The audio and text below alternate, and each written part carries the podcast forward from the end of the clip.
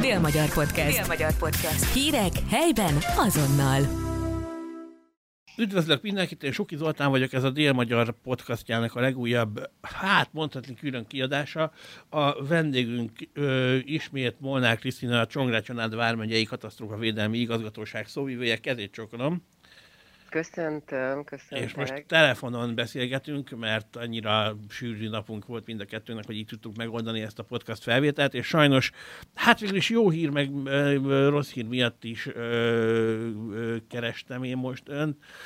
A héten két olyan eset is történt a vármegyében, ami szénmonoxiddal kapcsolatos. Elmondaná ezeket?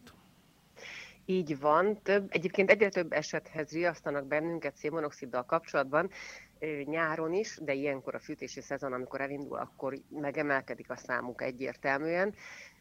Jó benne az, illetve az egyetlen jó hír a riasztások számának emelkedésében az az, hogy egyre többen használják a szénmonoxid érzékelőt, és ezért is van egyre több riasztásunk, hiszen egyre több háztartásban felszerelik így ezek a készülékek, egyre több háztartásban jeleznek is akkor, amikor megemelkedik a szénmonoxid koncentrációja a lakáshelyiségében. Ez történt most a héten, már két ilyen volt, ugye? Így van, két ilyen esetünk is volt a héten. Mind a két lakásban, illetve mind a két ingatlanban egy-egy család élt, egyikőjük sem szenvedett, még a legenyhébb fokú sérülés vagy mérgezés tünetei sem mutatkoztak náluk, és ez kizárólag a szénmonoxid érzékelőnek köszönhető. Mind a két esetben kizárólag a szénmonoxid érzékelő volt az, ami időben jelzett, és így a legapróbb sérülések nélkül is megúszták a lakók. Az engem nagyon érdekel, és már régen meg akartam kérdezni, csak most ült eszembe, hogy ugye a fürdőszobában, ahol nyílt égésterű vízmelegítő van, vagy kazán, ott evidens, hogy kell a szénmonoxid érzékelő. Mi van azokkal a szobákkal, ahol gázkonvektorral fűtenek, ezekkel a klasszikus régi fékkonvektorokkal? Még a régi úgynevezett parapetes konvektorok esetében, ugye ezek a konvektorok kintről veszik a levegőt, nem a lakás levegőjéből fogyasztják a fűtéshez szükséges levegőt, oxigént, hanem kintről veszik.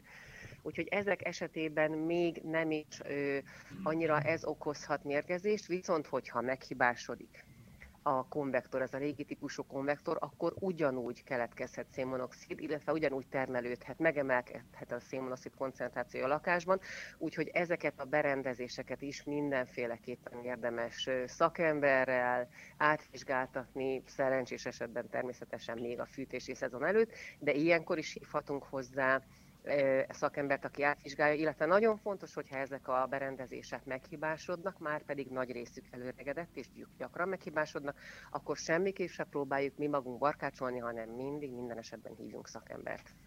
Köszönöm, és akkor mi a teendő? Tehát játsszuk el, hogyha én éppen zuhanyzom, és megszorul a fürdőszobában a szénmonoxid érzékelő, akkor mit kell legelőször tennem? Annyira életűen eljátszuk, hogy egyébként itt van nálam az asztalon egy szénmonoxid érzékelő. Én most elindítok rajta egy tesztüzemmódot, és meg fog szólalni pár másodpercig. Tökéletesen halljuk is. Ehhez hasonló riasztást fogunk először hallani. Fontos, hogy ne ijedjünk meg.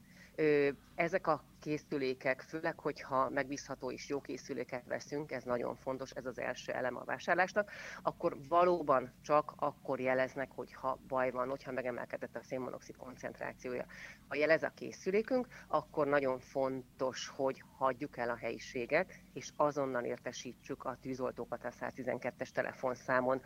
Hogyha van készülékünk, akkor nincs sérülésünk, legtöbb esetben, de természetesen, hogyha valamelyik családtagnál már érzékeljük a mérgezés enyhe tüneteit, akkor szükség van a mentők munkatársaira is. Egyébként ilyenkor legtöbb esetben automatikusan megérkeznek a mentők is a helyszínre.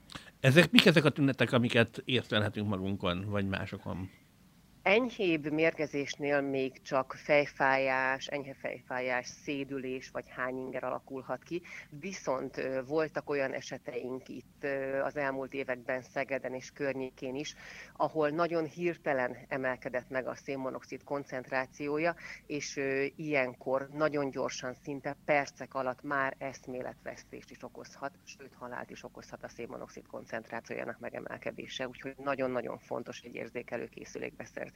Különösen ott, igen, említettük is, ahol nyílt égésterű vízmelegítő van, A statisztikai adatok azt mutatják, hogy a szénmonoxid mérgezések csaknem 40%-a a fürdőszobában történik, és azokban a helyiségekben, ahol nyílt égésszerű vízmelegítő működik. Jók ezek a berendezések, megbízhatóak, de csak akkor, hogyha megfelelően karban tartjuk, ez nagyon fontos. De ha nyílt égésszerű vízmelegítőnk van, akkor kötelező mellé egy szénmonoxid érzékelő is. És a nyílt égéstér, azt ugye onnan lehet tudni, hogy nyílt égésszerű berendezésük van, hogy látjuk a lángot, ugye? Látjuk is a lángot, illetve meg tudjuk érinteni. Tehát amikor meg tudjuk érinteni szabadon van a láng, akkor az azt jelenti, hogy az égéshez szükséges oxigént azt a helyiség levegőjével fogja elvenni. Így van, ezért veszélyesek ezek. De ha szellőztetünk, akkor ezt is megelőzhetjük természetesen, és a karbantartás kulcsfontosságú. Reméljük, ez legyen a végszó, köszönöm szépen. Reméljük, hogy minél kevesebb ilyen eset lesz idén télen. Holott ugye a szénmonoxid nem csak télen veszélyes, de majd nyáron erről ismételten beszélgetünk.